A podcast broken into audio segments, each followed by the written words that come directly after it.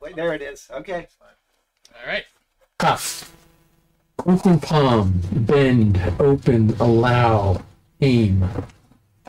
My soul faints with longing for your salvation.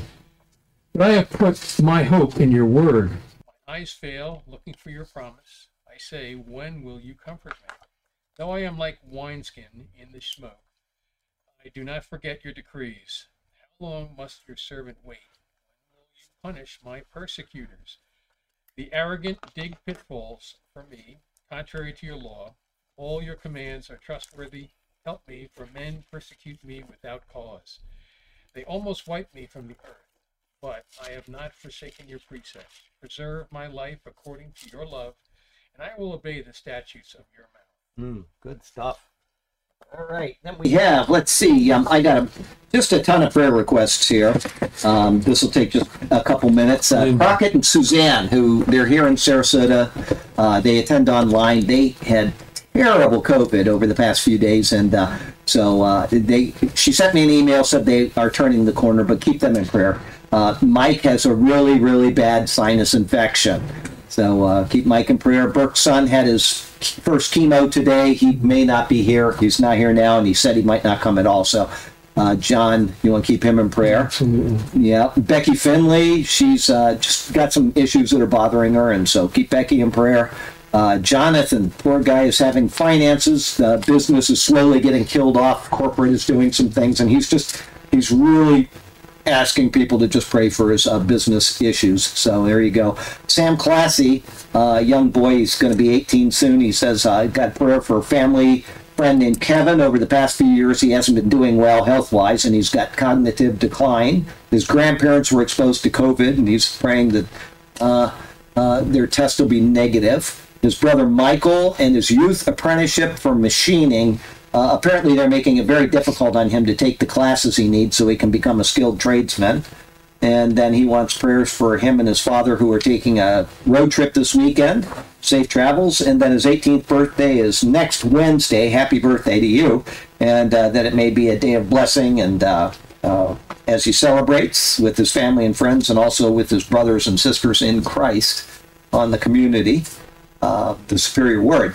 And then I got from, uh, I told you about Remy in the Philippines a couple of weeks ago. She's trying to raise money for helping the people in the uh, prisons. Okay, she's been able to raise ten thousand pesos out of forty thousand pesos, um, she, which is it, remaining is about seven hundred, and I think it's seven hundred forty-nine dollars. I did the conversion today. And uh, if anybody wants to help her with this, I will go up to half on it. I'll go... Uh, uh, what would that be? Half of seven hundred, three hundred seventy-five dollars. So if anybody wants to give, I'll give up to three hundred seventy-five dollars to help with that. Um, and that way we can get her fully funded. Uh, she sent some photos. The Philippines are having a terrible time right now with rain. And she showed photos of, I mean, literally people living in water up to here. So uh, terrible. But she said, um, last January, I decided to give away our New Year's leftover fruits and food, and collected some of my friends to get some families who were greatly affected by the recent rainfall. There we met a family whose son was in prison, and they told me how to how their poor how poor their kid's situation is and how they wish they could send something to him. They asked for help, saying there were more prisoners like his son who has nothing and no one to even uh, provide the most basic hygienic needs. We told them we pray for it, and we're not promising anything. This is last year. And then I prayed for it, and it's clear that God wants me to push through with it. I want to say I want to say no because it's really hard to raise funds. God showed me a vision twice, but I tried uh, I tried to close my eyes, and I felt it was impossible to do so. So I went to a meat shop and saw one of my son's friend's moms, who is in jail, in jail too, and she cried and told their painful story, and she told me that she prayed that her son could make it out this year. And they prayed together for his release, and uh, uh, she talks about some of that other stuff, and uh, then... Um, She says, um, uh, for weather to be fine. They're praying for the, obviously, for the weather, which is terrible over there. Uh, classes have been canceled. Some people want to give financial assistance. We'll be willing to take it and give it to those affected, and um, to be able to find a prayer partner. Uh, you know, this is the lady that her husband died, uh, the missionary over there in the Philippines, uh, just last year. Um, I'm confused and weak in so many ways, and I pray and ask God to make it His will known for me and my life and for my family. Uh, she's very positive, though. When she emails me, she watches the church online. She attends a church in the Philippines, and she's trying to stay focused on the Lord, and she's trying to get something together where she can help other people, you know, which will help her in her own situation. Um, she's also asking for prayers for her son to pass his university entrance exam. And uh, uh, let's see here. By God's grace, we are not crossing over into any more trouble, but rather new opportunities, divine connections, open doors, breakthroughs, blessing, and much more. So that's what she's asking for. And so there you go with that and all the other prayer requests. And what's that? Linda. Linda. Oh, yes. Thank you. Linda. I didn't write it down. And if I don't see it in front of me, I never remember things. Linda fell, hurt herself uh, today. Was it this morning? This afternoon. This afternoon. She tripped, and uh, so Linda's uh, out. And uh, last time she did this, I don't know if you remember, some of you know, she busted out all of her teeth. Mm. So it's one thing after another. And so um, as we were saying, Jim and Linda collectively need to be put into bubble wrap and shoved into a... Uh, yeah, they need to be shoved into a closet and left there. But there you go. Heavenly Father, Uh, you know these things that are going on in all these people's lives, and uh, the prayer requests that have been laid before you, and so many others that are unstated. Lord, uh, tend to your people according to your wisdom, and we'll be sure to give you thanks and praise at the end of it, regardless of what happens, because in the end we know that we're yours and that we have a sure hope in Christ. How wonderful that is, because this is a fallen world. We live in very difficult times. So, Lord, uh, we just appreciate your comforting hand with us through the trials, and uh, if you remove them, all the better. And we thank you, we praise you, and we exalt you in Jesus' beautiful name. Amen. Amen. Okay. Prayer praise. Prayer praise. Remember Ruth, the lady that fell? Yeah, that fell two hundred feet. Yeah. She's out of the hospital. Oh, good. Wow. With her back all fused together and everything? Her neck. Her neck, yeah. So far, so good. Oh, wow. So the lady two weeks ago that fell in uh, two hundred feet while uh, wow. mountain climbing is out of the hospital, which is amazing because she should not be alive at all. Exactly. But the Lord, you know, took care of them. She's a, does missionary work with her family down in Peru. Peru. And so uh, it looks like she'll be able to do that again this year, maybe. All right. Keep us posted on her. Thank you. All right, and we have also this year in Christian history, January twelfth. He started early. Henry Alford was born in eighteen ten in London, where his father was in was an Anglican vicar, and his mother died in childbirth. From a young age, he showed an aptitude for artistic and scholarly pursuits and a commitment to his Lord. One of his hobbies as a boy was writing little books. When he was only five, he wrote a five-page book entitled The Travels of Saint Paul, Saint Paul from his conversion to his death. He was writing Latin odes before he was ten. At age ten, he wrote Looking Unto Jesus, or The Believer's Support Under Trials and Afflictions. The first chapter began, Looking unto Jesus is not, as some would suppose, looking to him with our bodily eyes. For we cannot see Jesus as the apostles did, and other holy men, but it is here taken in a spiritual sense and means, first, a looking unto him by faith, second, praying to him. That was a ten-year-old writing that. At twenty-two, he graduated from Trinity College and was ordained the next year as his father's assistant. Two years later, he married and became a fellow of Trinity College. While at Trinity, he began his most ambitious work, the Greek Testament. This four-volume classic commentary on the New Testament, on which he worked for sixteen years, is still in use today. In eighteen thirty-five, he became vicar of Wimesworld and remained there for the next eighteen years. In eighteen fifty-three, he became the minister of Quebec Chapel in London, and four years later, he was appointed Dean of Canterbury. He remained in that position for eighteen years until his death. Few people in the history of the church have displayed the lifelong productivity and range of abilities of Henry Alford. In addition to his preaching, teaching, and research, Alford wrote and translated poetry and poetry and prose, and was a watercolor painter and wood carver. He played and composed music for piano and organ, and wrote the hymns "Come Ye, Thankful People Come," and ten thousand times ten thousand. When Henry Alford died on January twelfth, eighteen seventy-one, the much-loved dean was deeply mourned. The funeral procession wended its way from Canterbury Cathedral to Saint Martin's Churchyard. There, the grave, ser the grave side service ended with singing of Alford's hymn, ten thousand times ten thousand, in sparkling raiment bright. The armies of the ransomed saints throng up the steps of light. Tis finished, all is finished, their fight with death and sin. Fling open wide the golden gates, and let the victors in. Victors in. Bring near thy great salvation, the Lamb for sinners slain. Fill up the roll of thine elect. Take, then take thy power and reign. Appear, desire of nations, thine exiles long for home. Slow in the heaven thy promised sign. I'm sorry, show in the heaven thy promised sign. Thou Prince and Savior, come. Henry Alford had many accomplishments, but his little need for accolades. After his death, the following memorandum from him was found. When I am gone and a tomb is to be put up, let there be, besides any indication of who is lying below, these words and these words only. The inn of a traveler on his way to Jerusalem. How do you react when you hear of someone who wrote Latin odes before the age of ten and then grew up to be a famous author? God has given few people gifts like Henry Alford's, but he has equipped every one of his children to accomplish whatever he has purposed for them.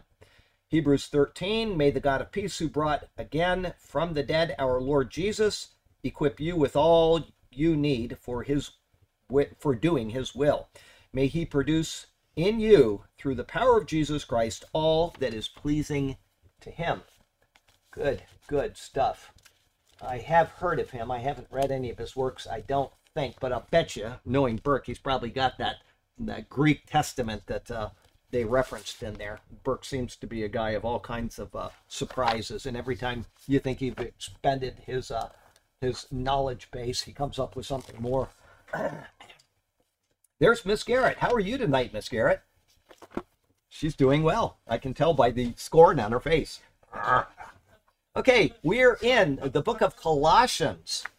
This is Colossians chapter three. Surprisingly, we got all the way to chapter three last week. So we're in verse nineteen. We may be able to just bang out the whole book of Colossians today. Right. I'm going to, I'm going to back up one. Like last week and the week before. Yeah, so well, we're everyone... trying. We're trying. Keep hoping. I'll start on uh, nineteen, which will allow eighteen. Everyone no, eighteen. Yes, which will allow everyone to be anguished by what was left off at. So that oh, that's right. More this so is, appreciate this. We week. Stopped right in the middle of this. We did. I think that was planned. Yeah. Should I leave the T V on, or do you want that off while he's reading? Oh, okay. All right. Okay, eighteen. Wives, submit to your husbands, as is fitting in the Lord. nineteen. Husbands, love your wives and do not be harsh with them. Okay, this one says, do not be bitter toward them. Okay, so we'll find out what the commentary says about that. Okay, uh, just so you know, you haven't been in the Bible class before. Uh, he always reads from the Alexandrian text, which in his case, he's using the N I V, and then I use the New King James Version. So there's variations, and so we go over why that's and the case. Mine is Alexandrian and yours is Byzantine. Byzantine. Yeah, that, that would be the, the tradition, the line of Greek text that you would follow. Uh, this is actually, uh, they based this on what's known as the Textus Receptus, which was uh, uh, compiled by Erasmus back in the sixteen hundreds, I believed. And he uh, he took all of these things, and it, it's called the received text. A lot of people say, well, it's because it was received from God, and so it's the only authorized text. And that's not why it's called the received text. It's when he took it to the uh, uh, editors or the printers to be compiled and uh, pre you know printed off. They received it, and it was stamped received, and so it's the received text. Anyway, um, uh, just so you know, that's why they say that. And then with the King James Version, they call it the authorized King James Version. And to this day, people say, see, that's God's authorized version, and you're not to use any other, when that has nothing to do with it. It was authorized by King James as a translation useful for the Commonwealth at the time, or the British Commonwealth, or whatever.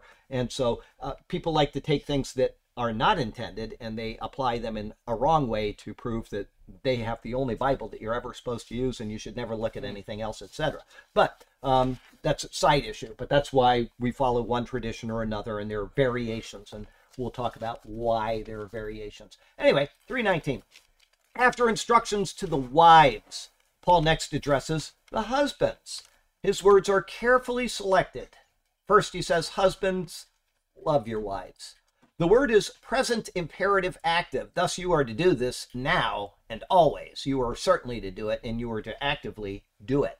Love your wives. Okay, I don't know if I'm going to say this. I'll bet you fifty thousand dollars I will, but just in case I don't, um, love in the Bible does not necessarily mean the gushy feeling that we get and that we uh, ascribe to things when we meet a girl for the first time and say, I've fallen in love. That is not what it is. This is a volitional love. It is something that we actively, even when we're really hating the person we're with, we have a volitional love. We actively love that person, okay? There are times where you don't want to be with your husband or wife or your child or your boss, and yet you can love that person without liking them a bit, okay? And so that is the type of love that Paul is speaking of. We are to have a volitional will of love towards a person, okay? Um, the word is, yes, I read that, okay? A man and a woman are one when united in marriage. Because of this, they are to love one another just as they love themselves.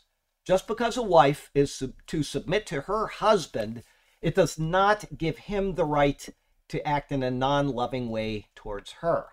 Rather, the exact opposite is true. She submits to him. He is to actively love her. Okay? It's how it should be. It's not how it always is, but this is what would be expected of people. Paul then follows up with, and do not be bitter toward them. The verb now goes from the active to the passive. Thus it should read, and do not be embittered towards them. As the woman is the weaker vessel, the husband may get exasperated with her weakness or by her weakness. She can't do something that he can do, and he may just get embittered towards her because of it. Okay, that would be very, very, very infrequently in my house. There is almost nothing that my wife can't do. She is about eighty-two pounds of absolute energy. I've never seen anybody that can expend so much energy as her. And I'm not saying that just if she's not here, so obviously I'm not buttering her up. It's just the truth. If you were at our house after Hurricane Ian, then you were there in the morning before I got home. I left and I went to the mall and did a lot of work down there to make sure everything was safe and secure. And then I came back to the house to start taking care of the house. And when I got to the house, Sergio had said Hideko was outside with a broom just sweeping up one little spot. She said, I don't even know where to begin. By the end of the day, it was all done. Something that would have normally, any other house out there, three weeks later, they were still having crews come in and cut. We had more damage than anybody else in our area except one guy next to us. And people were still, weeks later, having this done. But I did the cutting. She did the dragging. Everything was done by the end of the day. ninety-nine percent of it. We had more to do, and I'm still, you know, tidying up little things, but nothing that, you know, I could do them all in five minutes. I'm just kind of whittling away at things for fun. She but, did it with love. When I was there, she was just laughing. She's like, I don't know where to begin. I'm just going to go at one, yeah, one just, branch at a time. Yeah. And I couldn't believe when we came back, we had bigger shock that everything was clean than when we saw the destruction. Yeah, uh, amazing. She She's absolutely a dynamo, and uh, uh, the only thing I think she's never been able to equal me on is I built her a Uh, dinner table for Christmas in nineteen ninety-four, and a lot of people have come and had dinner at that table. It's a big, low Japanese style table, and um, it is so heavy. It takes about three people just to get it off the ground. I, I way overbuilt this thing, but uh, she wanted, I wanted to move it one day, and she couldn't pick it up, and I did not get embittered towards her because I, I wouldn't expect Schwarzenegger to pick this thing up, but Um, there you go. I that's uh, she physically could not even get it off the ground, but um, and I was only going to move it a couple inches to do something, but it, it's just not possible. But that's the only thing I can remember that she could not actually do. Unbelievable, absolutely unbelievable human being. Um, so as the woman is the weaker vessel, the husband may get exasperated by her weakness. Oh yeah, I just I've been here. I've been moaning about that table now for twenty-eight years. Okay. Not really. Um, uh, or there may be other ways in which a man gets frustrated with his wife. Is it possible? And so Paul admonishes the husband to not allow himself to become embittered towards her. Each is an individual, and each is designed by God to form a whole. Surely men cause women to get exasperated. Surely. And the same is true with Shirley. Women. Shirley. Don't call me Shirley again, buddy.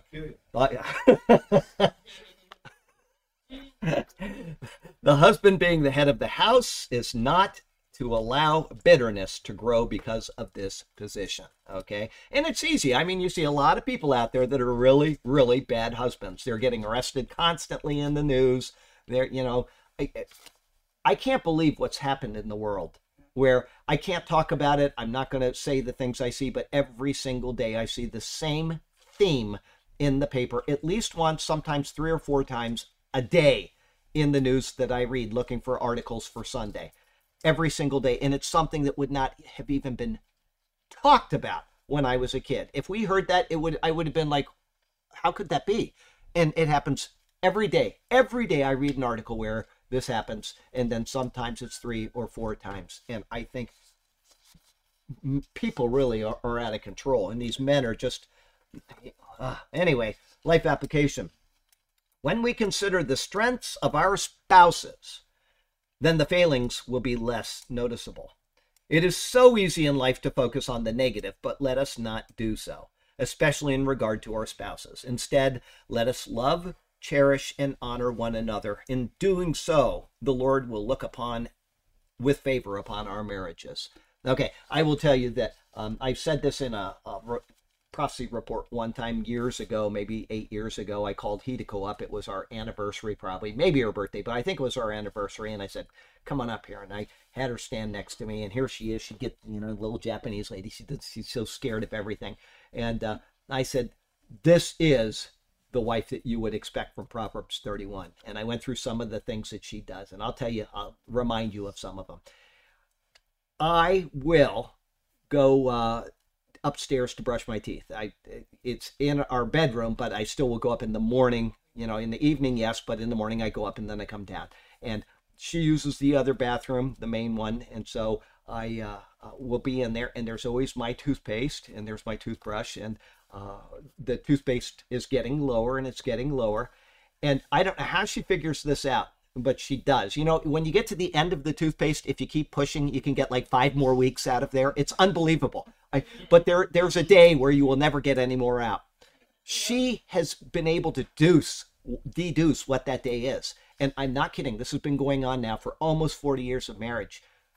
The day that that is run out of toothpaste, there's another toothpaste taken out of the box and set there for me. It's unbelievable. She never fails to have one out there.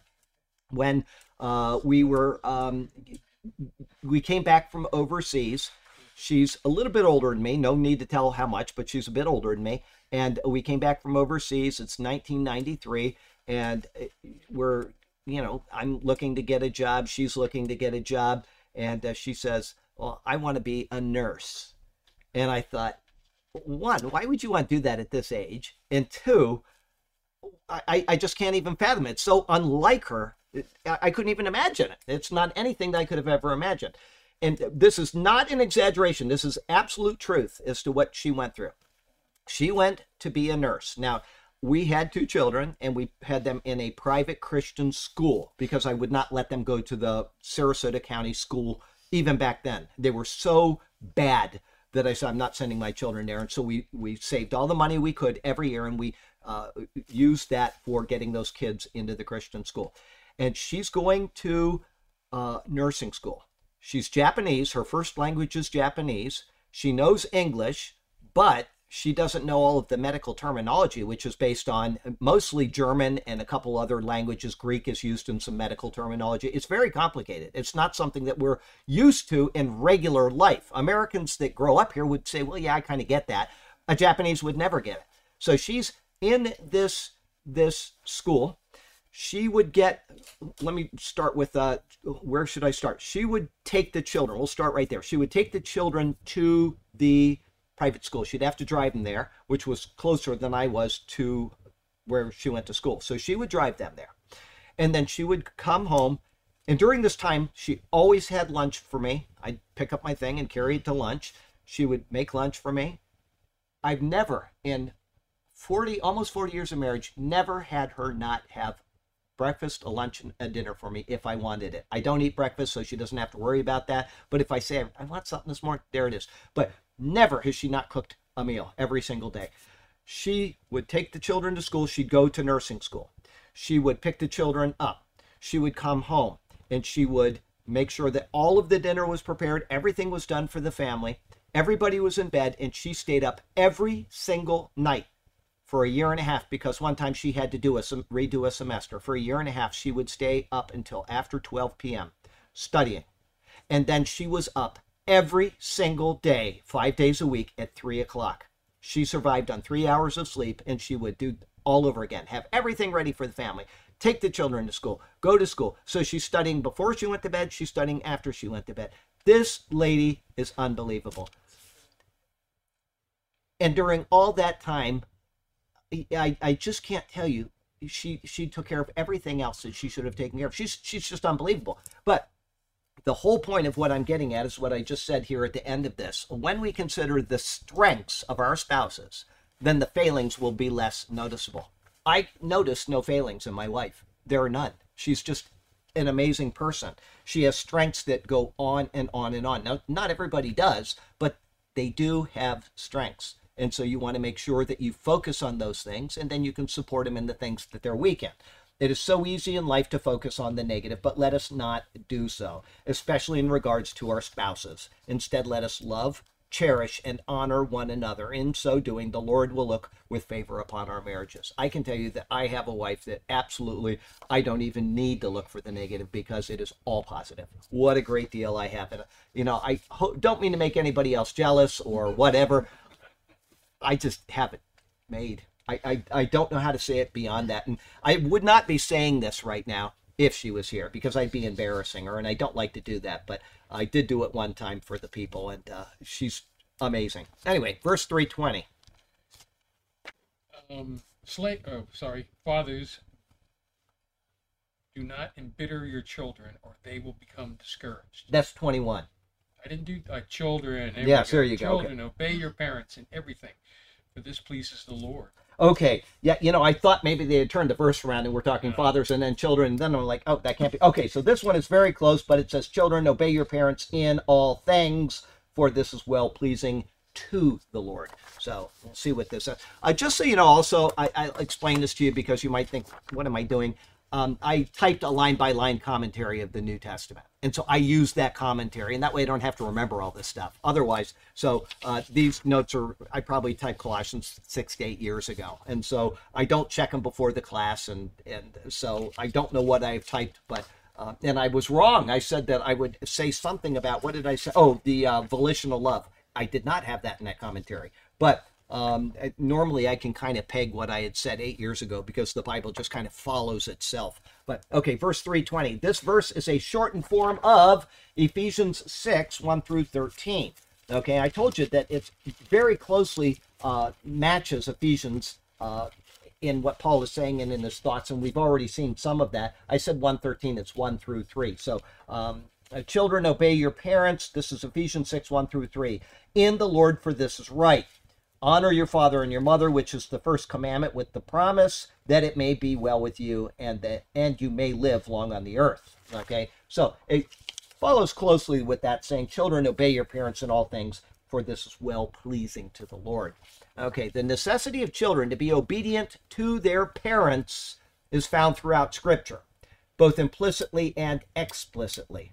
Solomon admonished it to youth of his audience when he wrote the words of Proverbs chapter one. Proverbs chapter one is just a great, great thing for if young people want to learn where to get their heads screwed on straight. That's probably the best place in the world to start, is with Proverbs chapter one. But uh, there are lots of other things in Proverbs that will help, you know, young people that are seeking out what to do right. But Proverbs chapter one, verses uh, eight and nine. My son, hear the instruction of your father, and do not forsake the law of your mother. For they will be a graceful ornament on your head and chains about your neck. Okay, so listen to your parents in this, and then he gives all kinds of wisdom in Proverbs, not just one, but, you know, all the way through there. The young man, watch out for the, you know, the wayward wife and all of these kind of things. If you just uh, pay attention in the book of Proverbs, it is wisdom literature. Okay, it's not, some people take Proverbs and they apply it in a manner that says, this applies to all situations. This is in the Word of God, and therefore if I do this, then what he warns against will not happen. And that's not the case. It is wisdom literature, which means that it is a general guideline for life. Okay? Um, the good example of that is train your children up in the way of the Lord, and when they are older, they will not depart from it. That doesn't always happen. Okay? There are times where children are trained in the way of the Lord, and they do not uh, stay close to the Lord. They walk away from him, and they never come back. Okay, so you can't say that the word failed, because the purpose of wisdom literature is to give you guidance and guidelines. It's not to say if you do this, this is going to happen. Okay, there are some things in the Bible that if uh, it says that if you do this, this will happen. But that is not the purpose of wisdom literature. So be careful when you read Proverbs not to take something and say, if I do this and it doesn't happen, then God has failed me. That's not the purpose of it, okay? Wisdom is wisdom. It is something, if you raise your children up properly, it is pretty sure that your children will grow up to be normal-brained children. It's not always given, especially if you send them off to a liberal college or any college today. They're, they're going to be ruined. I can't tell you how many times over the past ten years I have had people email me and said, say to me, we sent our child off to college, and now he is completely departed from the Lord. I've heard that countless times, okay? Not just people in the church, not just people that attend online, but people just in general conversations. I hear it all the time.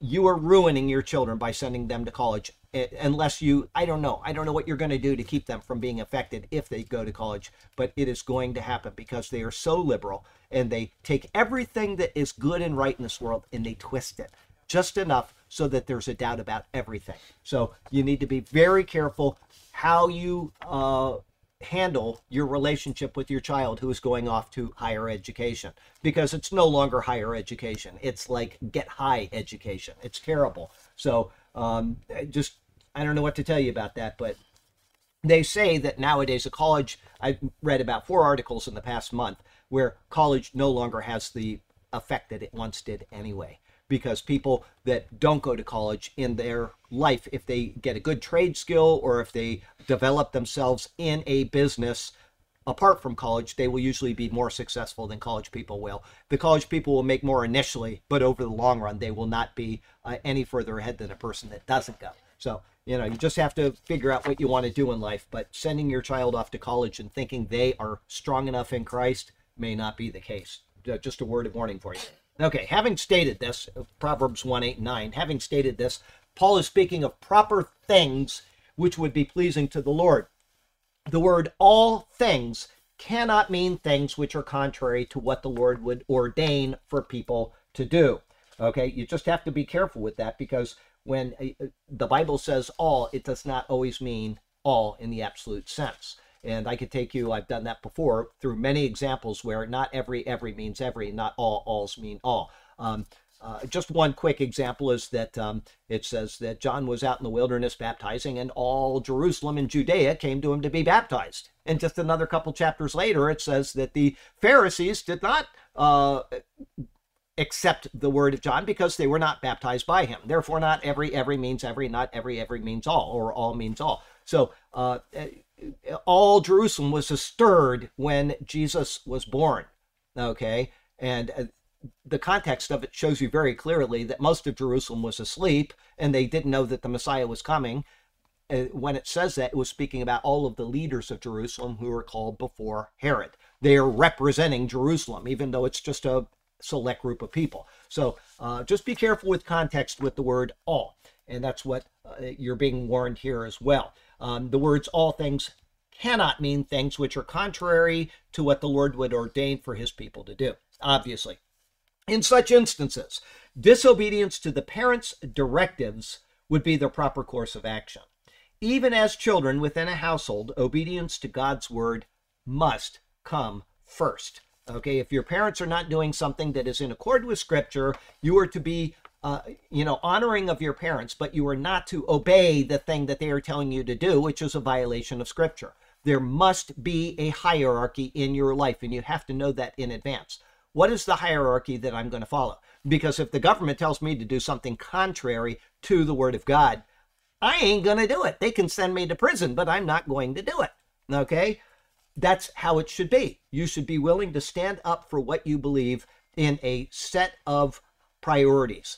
This is priority one, this is priority two, this is priority three, and somewhere way, way, way down here at the very bottom of it is what you're going to have for dinner. But all these other things are really important issues that you need to think through before you are faced with that. Now, a good example of that is Corrie ten Boom, right? She had a decision she made about the Jewish people, and she said, I'm going to stick with this. I am going to follow through with this, and she did. It was the right moral decision to make, even if it was against the law of the land. Hence, when it says in Romans thirteen that you were to be obedient to the rulers, there has to be a moral deviation from that if, in fact, the government is telling you to do something that is not biblical. All right? So, um, however, when God's word must come first, however, when the instructions of one's parents is in line with Scripture, or at least neutral in regards to Scripture, then obedience to them is right and proper. And, you know, like this uh, young man, he, he, I'm not giving him as an example. I'm just saying that there are, uh, you know, certain young people that attend online. Okay, I don't know their ages for most of them, but I know that they're between, we'll say, uh, ten and twenty-two. They're in that, that, that age, and, you know, they'll email and they'll say, you know, I'm, I'm in high school or I'm whatever, and I have this problem at home with my parents. Okay, and what should I do? And I will say, now, I'm not here to get in between you and your parents in this. And I will take what I've said here, and I'll say, you know, you must be obedient to your parents, but you also have to find, uh, uh, follow the highest rule, which is the Lord's rule, okay? I have to be uh, honest with Scripture in this. I said, but if what they are telling you is not in violation of Scripture, or it's neutral to Scripture, you need to do what they say. That is what must happen. And I try to uh, tell them that in a way that they will process it properly. They need to make sure that they are being obedient to their parents, because those are their parents. And that is what the law would ask them, or the, the law of God would ask them to do. But uh, at the same time, if their parents are asking them to do something that is contrary to God's law, contrary to Scripture, they need to not do that. They can tell their parents, they can say, you know what, this is this is not in accord with God's law, and I am going to stand on Jesus. That's all there is to it. And that's going to cause a problem, you know, and they can say, well, Uncle Charlie told me to do that. You know what? The Bible told me to tell him, okay? That's, I just, I, it's a very tough thing to be put in that type of a position, but you have to uphold what is morally right above all else, okay? And the parents, if they're wrong and they want to email me and say, well, here's what we're doing, I say, if you're what you're doing is wrong, you should not be teaching your children to do that. That it's just one plus one should equal two. So whatever. Okay, so um, uh, I'll read that last sentence again so you get it. However, when the instructions of one's parents is in line with Scripture, or at least neutral in regard to Scripture, then obedience to them, meaning the parents, is right and proper. As Paul notes, for this is well-pleasing to the Lord. Christ was obedient to his Father, and he has set the example for all others to follow. There is a strict hierarchy which has been ordained by God, and to which we are expected to adhere. In doing so, we will be pleasing to the Lord. If we're not doing what the Bible says, we can't be pleasing to the Lord. Parents tell them to do something that uh, is contrary to the Bible, then the kid is not going to be obedient to the Lord and pleasing to the Lord. But if he is, and they're telling him to do something else and he's being obedient to them, then everybody is in a good position, whether they like it or not, okay? The Lord must come first. The parents can come next, and then, as I said, you make your hierarchy uh, in life and you stick to it. And, you know, you, we have choices to make in this life. And when we stick by them, we will be remembered as people of integrity, like Corrie ten Boom and others like her. Anyway, life application. Again, Paul has set a standard for conduct within the family, which is expected to be adhered to. Concerning children, how obvious it is that they should, in fact, be obedient to their parents. But this is not just a responsibility which is laid upon them. Rather, when they are disobedient, it is time for the parents to enforce the rules of the house. It is something that seems almost foreign to modern families, though. If you ever watch any of the Simpsons, I stopped watching them like twenty-five years ago, but it, it, Bart Simpson ran the house, and he was always telling Homer what to do, and Homer would never tell Bart what to do. And, and that's not the proper biblical model to follow. I'm sorry, okay? That's not how it works. And all of these uh, children's movies that you see come out, it's always got this hint of the child being the leader of the house. Doesn't work that way, and if that's the way the house is being run, the house is not going to be successful, and that kid is going to grow up being, one, a loser, two, probably in jail, and three, maybe being killed by somebody, okay? It's just the way of the world. That's, you know, you reap what you sow, and when you do things that are inappropriate, your children are the ones that are going to end up in that basket case of your sewings. And so, Hollywood, just was, like in The Simpsons, will always show the male uh, father as a dope. Oh yeah, absolutely. Complete idiot. Father like is an like... idiot. He doesn't know what he's doing. It's it's an attack against the structure yeah. of the family, which is uh, in turn an attack against the structure of the nation, because this nation was founded on those principles, and they don't want this nation to succeed. They have a, a agenda which has been going on for many, many, many generations now, and they are working steadily to destroy the nuclear family, and they have pretty much succeeded in it. Okay, there is no longer any respect for parents. There is no longer any respect for uh, being a virgin on your wedding night. All that kind of stuff has just been tossed out the window. And so this is the world we live in. This is where we are, and we just have to live within it and, and uh, try our best to counsel people that you are following the wrong path. Anyway, uh, when they are disobedient, as I said, it's time for the parents to enforce the rules of the house.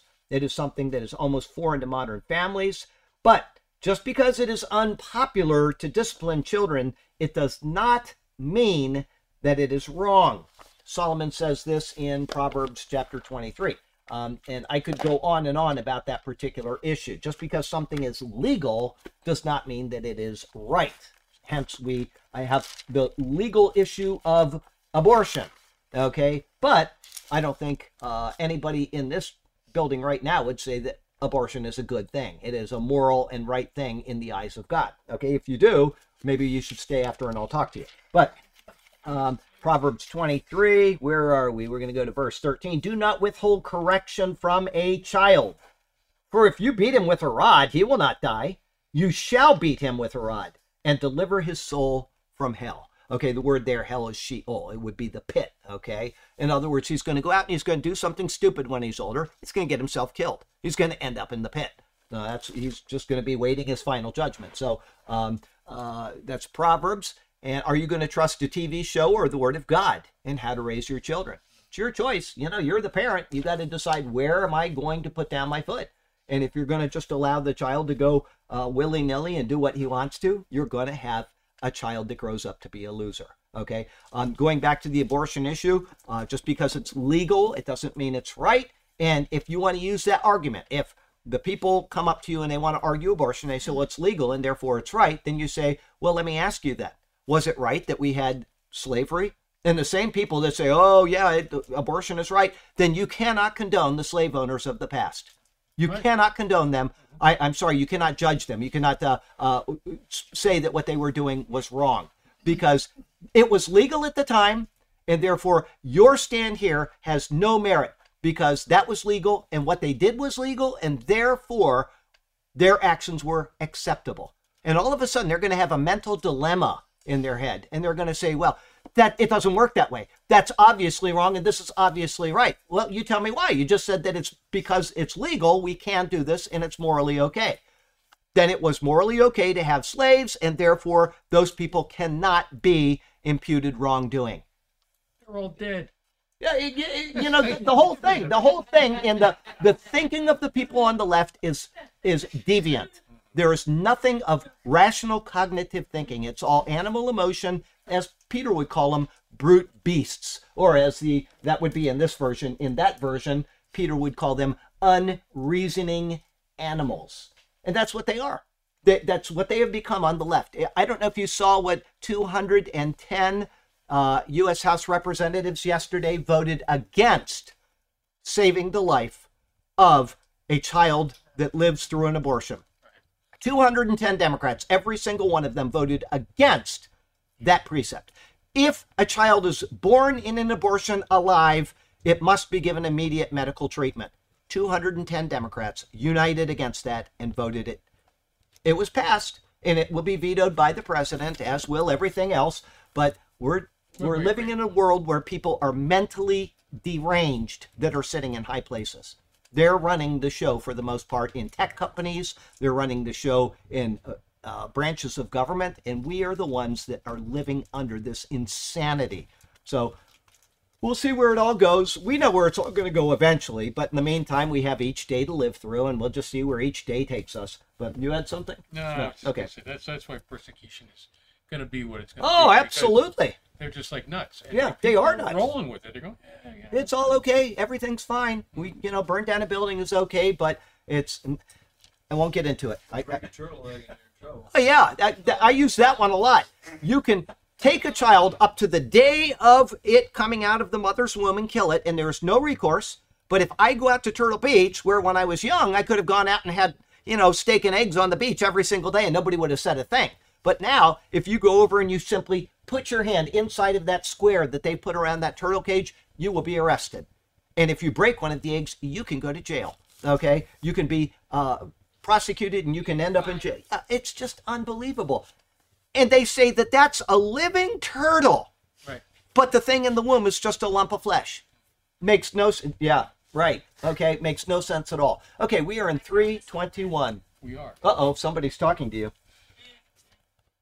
Okay, so fathers, do not embitter your children or they will become discouraged. Okay, this one is different. It says, fathers, do not provoke your children lest they become discouraged. So you can embitter them or you can provoke them, okay? Uh, embittering would be a little bit different. And, uh, oh, I got it here, so we'll find out what is closer.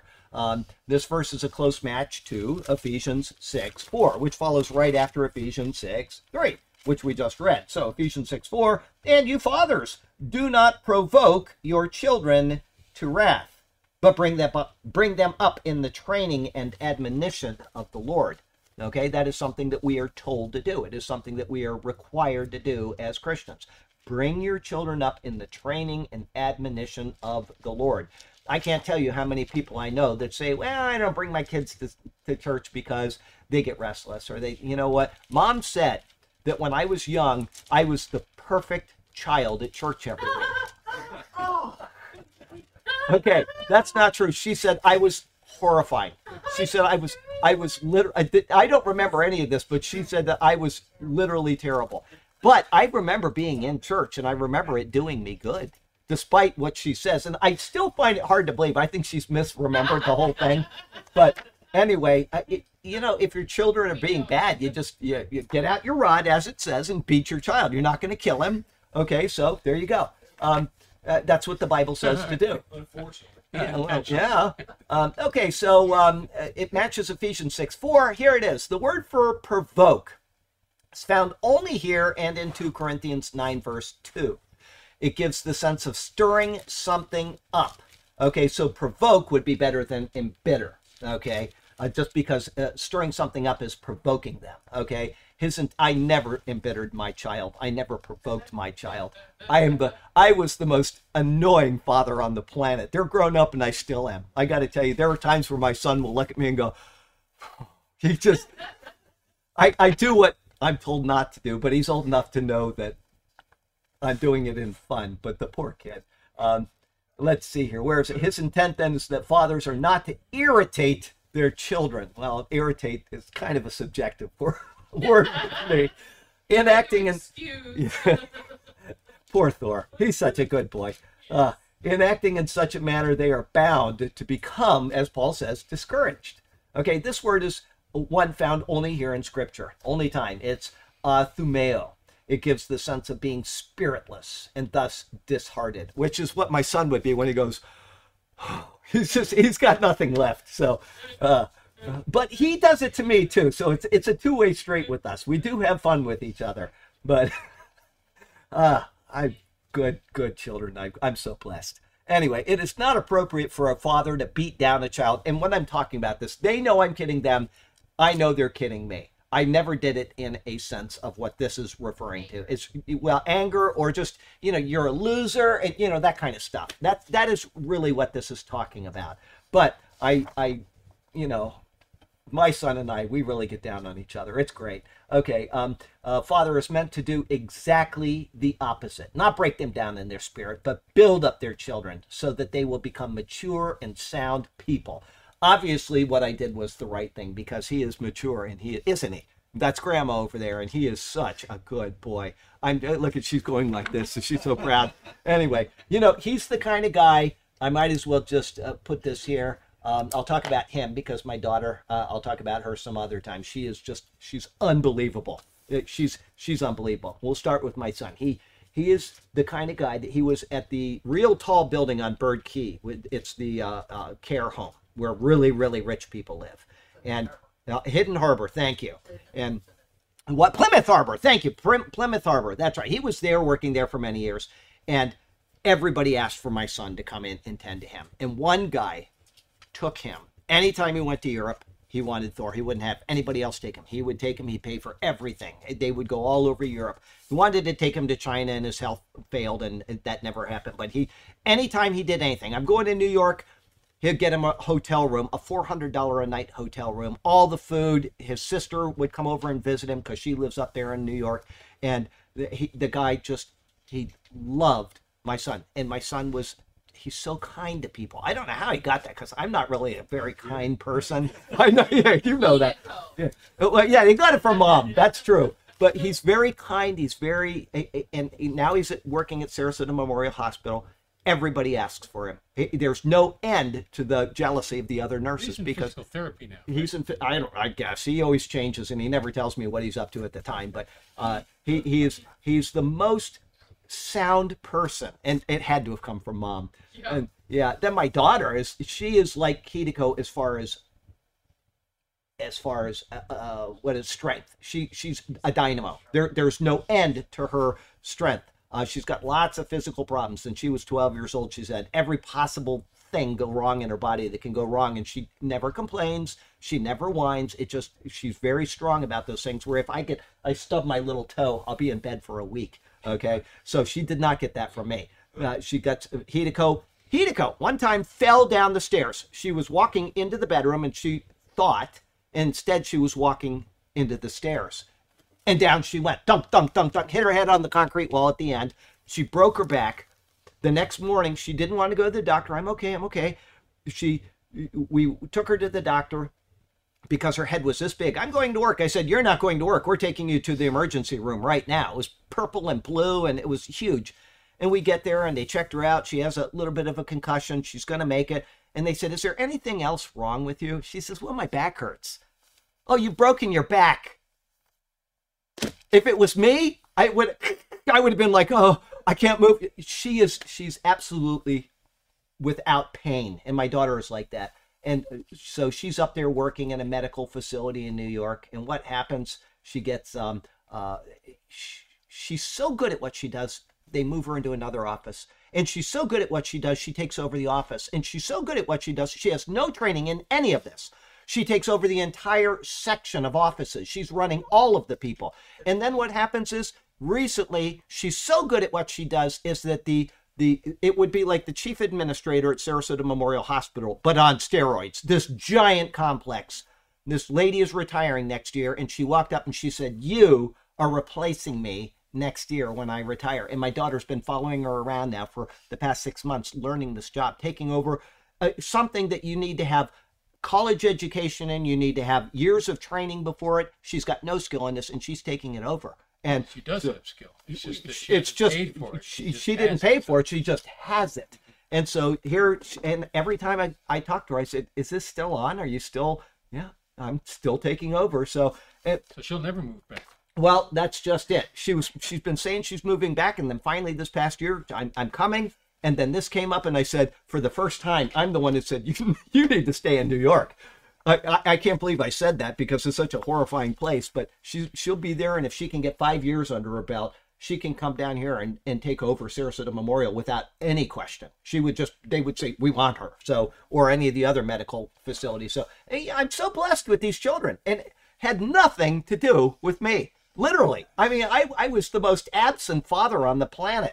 So it had a, a great wife is a great thing. I'll tell you that. So anyway, we'll go on. Instead of deriding a child for missing the ball with the bat, the father should encourage him. You know, you go to these t-ball games and things where the fathers are yelling at their children. Yes. Like it's the most important thing in the world. You're so stupid. How could you have missed that? And how could you do that to a child? But this is what they're doing. Instead of doing that, that's okay, son. It was a great swing. In the so end, who wins that t-ball? What's that? Who wins the t-ball? Yeah, nobody wins a t-ball anymore. I'm sorry, everybody's a winner. What is um, t-ball? It's just where they put the ball on a stand and the kids try to hit it, and it's everybody just wins. Yeah, everybody's everybody a winner. Wins, everyone yeah. gets a trophy. Everybody gets a trophy. It's just, you know, nowadays, it used to be like, just, they, you know, the kid couldn't throw the ball far enough, so they didn't have a pitcher, so they have this thing and the kid hits it, and they're just little kids. It baseball? Yeah, it's yeah. baseball, but it's just for little kids. Yeah, anyway, but nowadays it's more like, it's it's sissy ball. We'll call it sissy ball nowadays, because everybody's a winner. Anyway, um, in the end, such positive rather than negative reinforcement will produce the more stable child. Okay, you build them up, encourage them, tell them they've done a good thing, and when they do wrong, get out the rod, like Proverbs says, and take care of the problem. Okay, you've got to be strong when you need to be strong. You need to be encouraging when you need to be encouraging. You need to be emotionally supportive when things don't go right. I mean, this is the world we live in. You have to use judgment when you're raising children. Okay, I talked to somebody about um, uh, the gospel this morning at the mall. I talked to this one person, and uh, I said, you know, I want to talk to you about Jesus. And uh, uh, it was during work hours. They just brought in all this heavy stuff, and I helped carry it in to get my foot in the door. And, and so I'm talking to this individual about Jesus. And after giving the introduction, I said, you know, and if, if you want to talk about this later, I want you to let me know, because I know you're getting started, and I don't like to interrupt people's work. And uh, she said, oh, no, no, that's okay. And so I kept talking and I kept talking, and it was it was such a wonderful thing to be able to talk to this person, because it's in a very, uh, I, I won't give any information away because I don't want to, uh, it was very nice to talk to this person. And afterward, um, I said, I'll, I'll follow up with this. And I gave her a tract that I had written, and I gave her uh, uh, a business card. And I said, you know, if you ever have questions, you don't need to tell me who you are. They just send that email, and I get them all the time. I have no idea who I'm responding to, and I just answer. So, you you know, if you want, you got a question about what we talked about or anything in the Bible, send me an email, and you don't have to give a name, and just, I'll answer it. Okay. And, uh, but one of the questions I asked was, do you have children? No, I don't have any children yet. And I said, well, trust me on this. I asked her, do you think that you have to teach them to do wrong? And she said, I don't think so. I said, no, you definitely don't have to teach your children to do wrong. They already know how to do wrong. What you need to do is you need to teach them how to do right. And I, I and the reason why I brought that up is because I wanted to instill in her the understanding of the doctrine of original sin. It's already in us. We're already infected with this this thing. And what we need to do is we need to uh, have that corrected. And it's in us from the time we're young. It stays with us, and we just keep adding on sins all through life, and that needs to be corrected. And if not, we'll never be reconciled to this great and glorious God that is out there. Because when I first started the talk, and that's why she was so interested, when I first started the talk, I said, what's going to happen to you? And she said, what do you mean? I said, well, you're a person. What's going to happen to you? And she said, well, I believe that everything is spiritual, and it doesn't really matter what we do. And, uh, you know, it, it, kind of one of those things. And after about three minutes of talking, I said, I'll let you think about that. And she says, no, I want you to continue. She'd never taken the time to process logically what must be the case with God. And all you need to do is just very simply tell them, okay, God did these things. You can know it based on what he has done. Can you figure out what I just told you? Yes, I completely understand that. Now, down the next path. And so we understand what God is like. A good example of this is, um, uh, you, you know what love is. Well, if the God that I just told you about created you and you have love, he can't create anything. He, he can, there's nothing that exists that he can't already possess. In other words, he can't create something that he doesn't possess himself. So if you have love, then that means that God has love. But when you give them something like that, the next question, what's the next inevitable question you're going to have when you tell somebody about that? What are they going to ask? I get it every time. Well, then God's the author of evil. evil. And so you have to be ready for that, because you say, well, no, God doesn't have any evil in him. Well, if you can't tell him why he doesn't, you've got a problem. So you need to tell him. Then I gave him the same example we always give him. The car. You got a car. I said, this lady's car is right out the window. I said, look at your car. It's nice and shiny. I said, what happens if it gets cancer and it, it has this rust? She says, well, it's going to have a big hole in it. I said, exactly. What is that hole? She said, well, I don't know. She said, I, I said, it is the absence of good. It's the absence of what is supposed to be there. Metal there is good. No metal there is bad. I said, and therefore you have an absence of goodness. God didn't create that. That is our fault. And so we have something that God does not possess, and he is not the author of evil. He's the author of good, and we come along and we take what is good, and we we develop an absence in the goodness through our lying, through our stealing, through our, our actions and our thoughts. I said, that is what evil is. So you can't ascribe evil to God. But once people start thinking that way, they realize, I'm accountable. I'm accountable to this God. And it doesn't take long if you just simply logically follow them through this. And then you give them the gospel and you say, this is what God has done for you. I would hope that you would accept this. It's a very simple thing that he has done. Please do that today. And so, you know, that's her choice whether she accepts the gospel or not. And every person that you talk to, it's always going to be their choice. There's no point in forcing it on them. But you give them the information. Always back it up with something. Here's a tract that says what I said, or give me a call if you want to talk about this more. Please, you don't know when your day is going to come to an end, so be ready. Call on Jesus now. You know, kind of give them a little bit of a, a shove along and let them decide. But this is what we are to be doing as parents as well, reinforcing these things in our children, bringing them up in the fear and the admonition of the Lord so that someday they'll go out and tell people about Jesus, just like you're doing today. Okay, that's what you would hope would, they would be doing. So the, the whence came evil, the, the simple answer to that is it came from nowhere. You took away good. That's right. That's so, exactly right. You took away good. We, through our actions, have produced a state of evil. Evil is the absence of good. If you just think of it that way, because that's exactly what it, your actions are evil, says the Lord. Well, what does that mean? It means that they're doing something that is not good. It is not in accord with the will of God. Your actions are evil. It is the absence of good. People, all they need to do is understand these basic things, and they will, for the first time in their life probably, start thinking rationally about things that they just, they don't even want to consider most of the time because they're so busy with life, and they're busy with their phones, and they're busy with their job, and, you know, taking care of all these responsibilities, whatever. Okay, once you start to think clearly, hopefully you will think clearly in the proper way towards God, because a lot of people will think clearly. They no longer have, you know, faults in the way they speak and the, the logic they present, and yet they remained atheists. Well, that's that's a problem. Okay, they really haven't thought the, the bigger issue through as much as they should have, but uh, you guys are out of here. Have a great night. All right. Uh, Uh, Thanks again, Don. Tutor well, please. Yeah, thank you for uh, what you helped me with, too. Thank you. Uh, and nice truck there, Chief. He got a new truck today, so, yeah. Yeah, he got rid of the, the new expensive one, and he got an old, older than mine. He got a Ford Ranger that looks beautiful. Looks brand new. One owner, very low miles, just like my old truck. What? Uh, he sold it to a Coast Guard person going off to uh, uh, Coast Guard school. Yeah. So that, that's too bad, because I knew some people that were interested in it. I emailed him yesterday and I said, you know, do you have this and what are you going to charge for it? And he said, already gone. It was gone immediately. So it's a very nice truck. But anyway, okay, we got to get back to this. Um, um, okay, life application in dealing with your children. Ask yourself if you would like to be treated the way they are being treated. How often we expect more of our children than we would of ourselves. It is true we should want them to become even better people than we are, but growing is a process that takes time and encouragement. And they're never going to grow and become better than we are unless we support them, and unless we encourage them, and unless we build them up. It's not going to happen. So, you know, it's our choice how we're going to treat our children, but the more encouragement and positiveness we give them.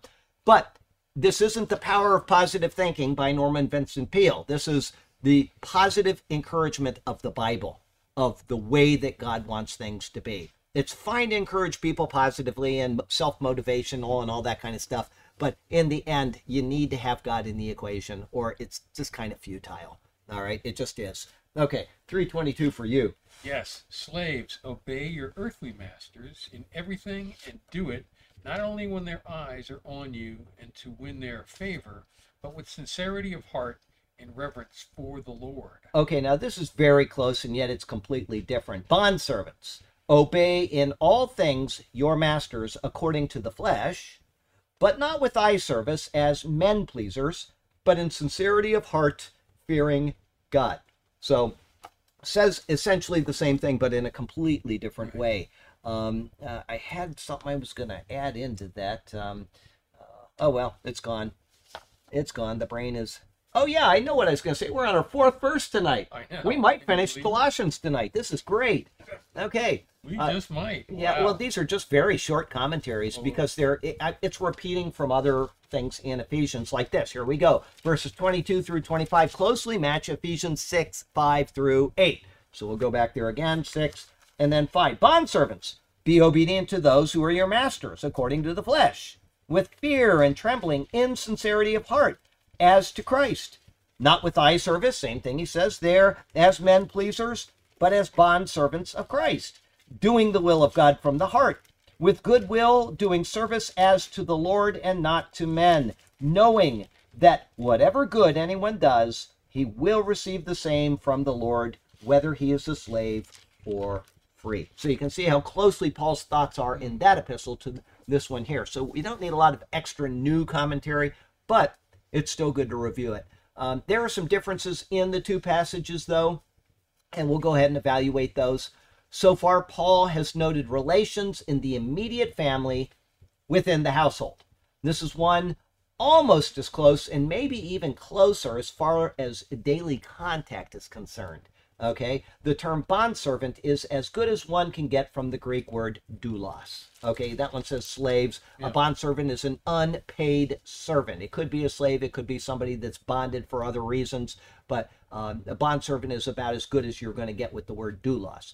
Okay, um, uh, just had another point and it's gone again. The term applies to one who is bound to the service of another. Oh, yeah, I know what I was going to say is uh, when I say that this could be as close as any other relationship within the family and maybe even closer because of the time contact during the day is because the bond servant will be there all day attending to the master, whereas the children may go off to school, the wife may go off to a party or whatever, but the bond servant is always there in the house. And it's, so if you work from home, then, or if you don't work because you're rich enough, then you're going to have more contact with these people than you will with even your own family. And that is the same as what?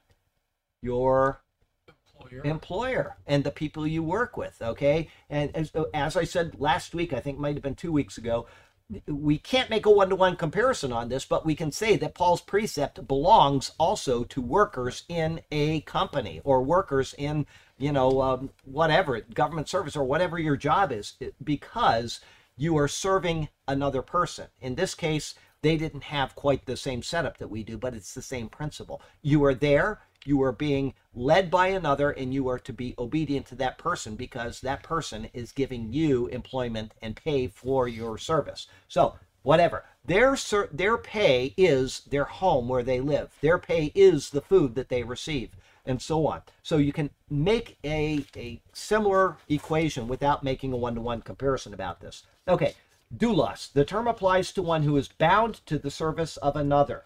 This could be a voluntary subjection, which we do see in the Old Testament, the uh, Hebrew law, or an involuntary duty. We also see that, where a person is caught uh, in war, for example, and that, that person becomes their slave. And that person will be a slave forever. And there are all kinds of rules back in the uh, law of Moses that we covered over the past few years concerning people like that. Hebrew slaves were different. They could bond themselves to a person for how long? Uh, Until the seventh year. So if they, if it was the sixth year, one year.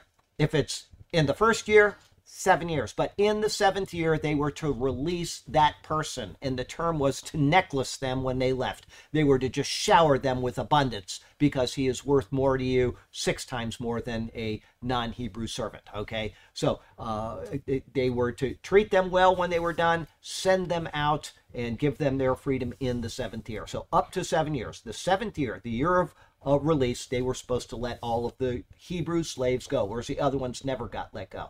There was an exception. Does anybody remember what the exception? This would be a oh. great question. Yeah, that would have been a great question for the uh, for the uh, Bible quiz. Uh, the um, uh, if that person, I wonder if I have it. Let me see if I can find my wallet. Hang on. If that person, um, I bet you I've lost it from my wallet. But let me go over here and see if I can find this. Um, I may have it in here. I. I Do, I've carried this I around have an for all years. Out in the truck, and we can it, probably yeah, do that would be want. Great. It's an all through an earlobe. Here it is. I still have it wow. right under Hideko's picture. This goes back to the time when I made my full commitment to the Lord. Uh, I made it really, really small, you did, you... and I took it to the bank and I had it notarized. And uh, okay, uh, this is back in two thousand three, twenty-eighth October two thousand three, and all through my earlobe, to my Master and Redeemer, Jesus Christ. As your bondservant, it is my heartfelt desire to give my life entirely to you forever. In accordance with Exodus twenty-one, five and six, I declare the following. I love you as my master. I and my wife and children have committed our lives to you, and I do not want to go free from your presence. May my signature below be acceptable as an all through my ear into you, the door of salvation. When you brought me out of spiritual Egypt, you called me as yours.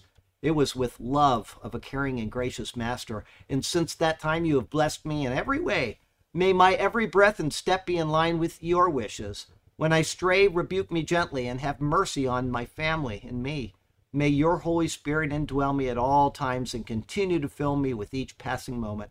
I look forward to eternity with you, ever mindful of my position as your lowly and humble bond servant. And I signed it in a little smiley face with an exclamation point at the end. Don't put it away. I want to take a picture of that. Oh, okay. Anyway, there you go. That's uh, uh, so I've been carrying that all these years. And so that is the exception to the Hebrew slave. He is never to be released once he does that. He has committed himself to his master forever. They take him to the, the gate, the door of the, uh, they have his ear pierced through, and then uh, he is bonded to that master forever. And it's a picture of our time in Christ, our life in Christ. If you don't know that, go back and watch that sermon. You'll love it.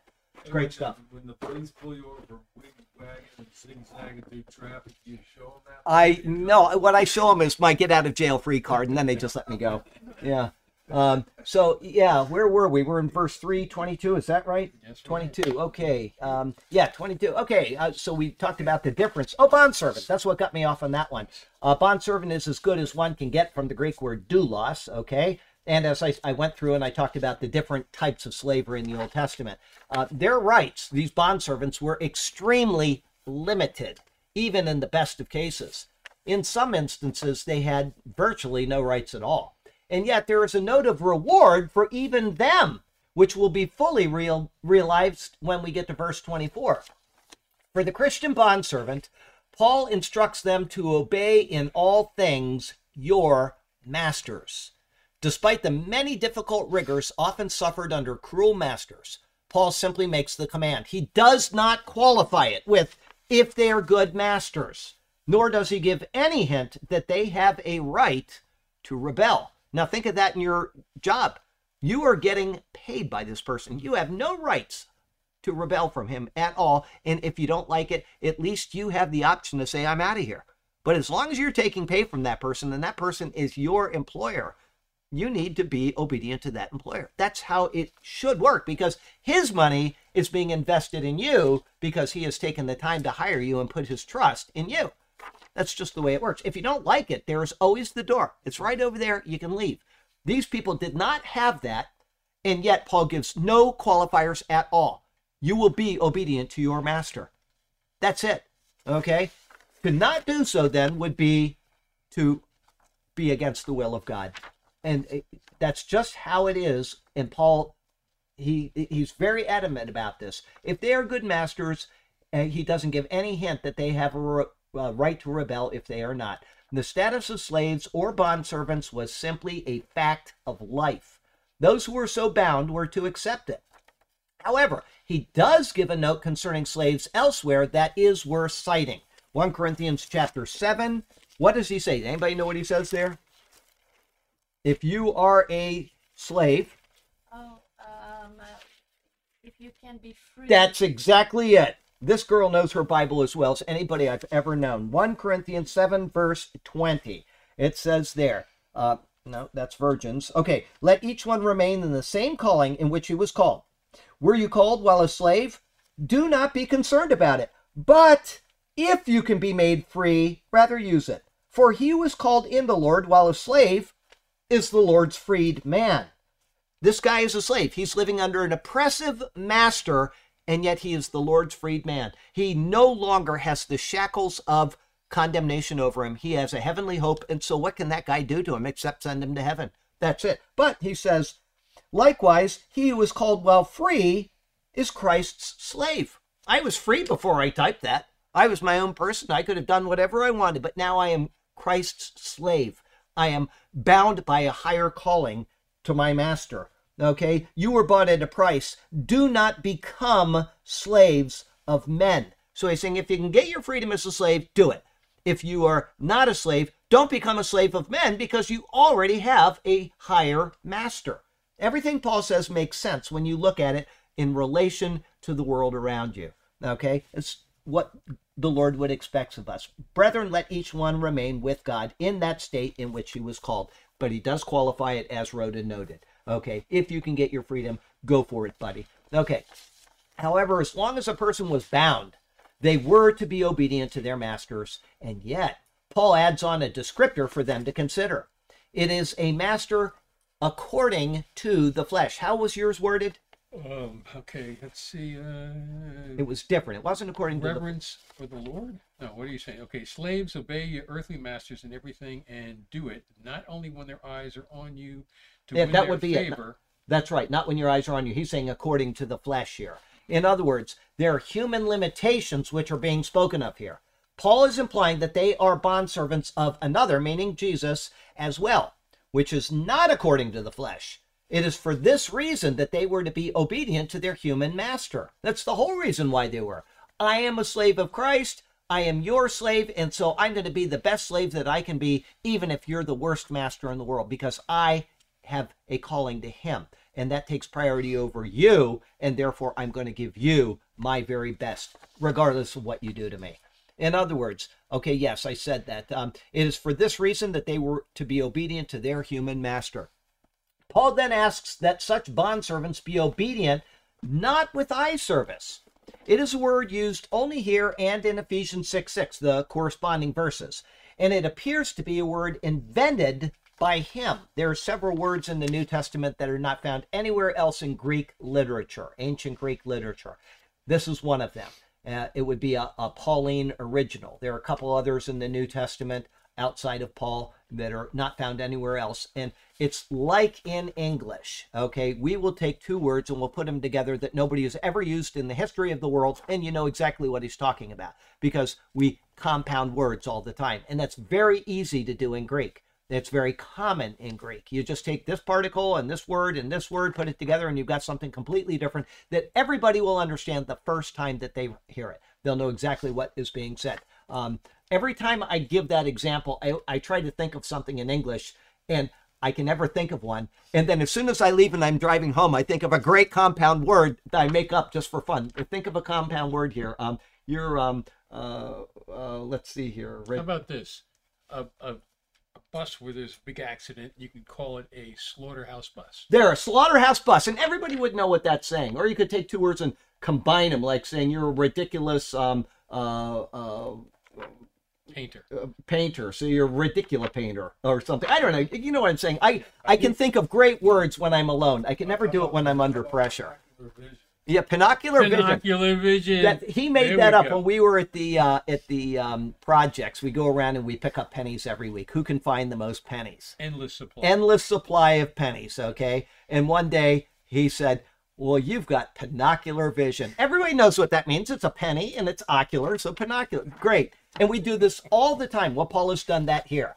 It is a word used only here, and it appears to be invented by Paul. The use of it is to indicate someone who serves only when the eye is master, uh, when the, the eye of his master is present, okay? So uh, with, not with eye service. And that's a word that is obviously two separate words, eye and service, eye service, okay? So we're doing eye service. As soon as the boss leaves, we do something else.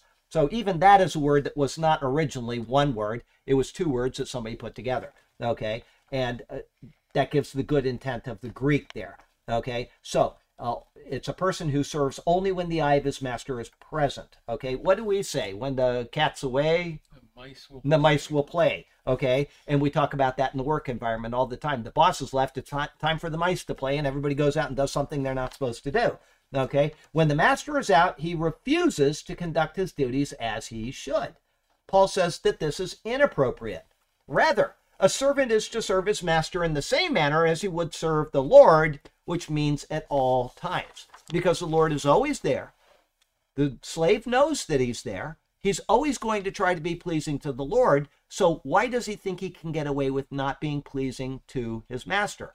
Especially now that it's put into the Bible and the Bible says to do so. So now he's under a double obligation. He next explains what that means, saying, not as men pleasers. The word is also found only here and again in Ephesians six six. It indicates someone who is willing to please man rather than God. The idea of both of these words is that a bondservant is to look to his duties to his master, whether he's a good master or a crummy one, as if he was actually serving the Lord. In so doing, he would be a responsible representative of the Lord in the presence of his master. Okay, if I was at the mall every day working and I was always stealing something, or if I was always doing something I shouldn't be doing, and everybody knew that, and then I went and talked to him about Jesus, what do you think the reaction would be? Now, I sit there and I do things, and they, they when they first see me, they always, I see new people get into the car like they're going to the deli. And here's this guy with these dirty old clothes, and I'm feeding all the birds with this the bags of garbage next to me. I do it every morning. And I see these girls like talking. And then after about two weeks, they're like, hi, Charlie. You know, they they it just takes a while to know that I'm not as crazy as I look, okay? But so I do things that people may think are a little odd at first, but I'm not doing anything that would be Uh, you know, bring the Lord into reproach when I do talk to them about Jesus. And I try to get to everybody eventually. I have to have the right time. I, I you know, you, you just need to make sure that you don't ever. But the girl that I talked to today, last week, I was walking by and I said, Lord, you know, if she comes out, because she's been there long enough now where she knows me, and, and I, she knows I'm not just going to come up and accost her or something. So I, uh, I uh, I uh, said, Lord, if she comes out to her car today, I will go talk to her. And she never did. And so today I was walking by and I had my buckets, and she's coming from her car with this big heavy thing. And I said, here, let me take that. Well, as far as I'm concerned, the obligation is still on last week. So I said, well, when I get in there, I'm at least going to introduce the subject. And I'm glad I did, because she just wanted to, she didn't want to stop. She wanted to hear more and more and more. So praise God, we'll see what happens with her, but wonderful stuff. Anyway, uh, Uh, but you're not going to be able to do that if you're out there doing things you shouldn't be doing at work, okay? So, um, not as men pleasers, okay, the idea of both of these words, I read that. In so doing, he would be a responsible representative of the Lord in the presence of his master. This is explained in the next words, but as bondservants of Christ. By acting as a bondservant of Christ, even for his earthly master, he will then be doing it in sincerity of heart, fearing God. That's Paul's words. Paul puts a stress on the value of the heart being sincere in the performance of the bondservant's duties. In this sincere attitude, a demonstration that one's heart is directed toward a proper fear of God is seen. Okay? The Lord is reading the hearts, but that will also be expressed in how you do your duties, and the master will see it as well. And it is God who looks upon the heart to determine the value of all people's actions. Okay, I got to read quickly because we only got four more minutes and I've got two more paragraphs. As we have a different system of employment in the world today, we need to adapt that system to Paul's words. Rather than masters, we have bosses. However, we are to treat our bosses with the same respect that bond, the bondservant is called to for his master. We are not to be employees who perform with mere eye service, nor are we to simply be men pleasers. We are to act as if we are reporting to Christ, making the most efficient use of our time under the employ of our employers. Okay, that's just the way of the world. If your employee isn't doing a good job, then you say, buddy, you got to go. And likewise, if he's doing a good job, you should say, you're doing a great job. And, you know, maybe I'll give you something at Christmas or something. I don't know, whatever, uh, you know, bonus time at the end of the year or something. But um, that's how it should work. But as the employee, even if you don't get that, you should still be doing your part. Life application. In the world, it is so easy to fall in with the labor union mentality. I almost brought that up earlier, and there it is. I thought I'm not going to get into it because I'll go on too long. But the liberal attitude, both in government and in private industry, says that it is okay to not work to the highest standard of integrity and diligence. but the Bible tells us otherwise. Now, I will say this just so that people know where I stand on unions. Unions made America great, and unions have destroyed America. There was a time when it was necessary because people were being abused, okay? They served their usefulness. People were uh, brought into a state of prosperity never seen in the history of the world, and since then, all they have done is destroy the nation that was made great by them, okay? It's not the only reason why America's great. I'm just saying that was a part of it, because there was a lot of abuse before the labor unions came in, and they were done for a reason. But once that reason was served, it has become a self-serving pig. Anyway, if you act like a Democrat in your work environment by failing to give your all to your boss, you are not, you are not acting as the Lord would have you to work. It is time to mature out of your self-centered work attitude and to become a devoted, dedicated employee. And this is regardless of the attitude of your employer. If you can't deal with him, then it is you who needs to find another job. Think clearly, apply the Bible and its precepts to your life. Be honoring of the Lord through your employment. Heavenly Father, thank you so much for the chance to come and to uh, just share in your word and to know that you have all things under control and that you have ordained a hierarchy in this life for us to follow. Help us to be good fathers, not exasperating our children. May our children be obedient to us when we are properly displaying your word to them. And Lord, help us to be good and faithful husbands and wives, and help us to be the best employees we can when we're in the work environment, so that people will see our works and will glorify you because of it. May it be so to your glory, and we pray these things in Jesus' beautiful name. Amen. Amen. Okay, let's back this baby up.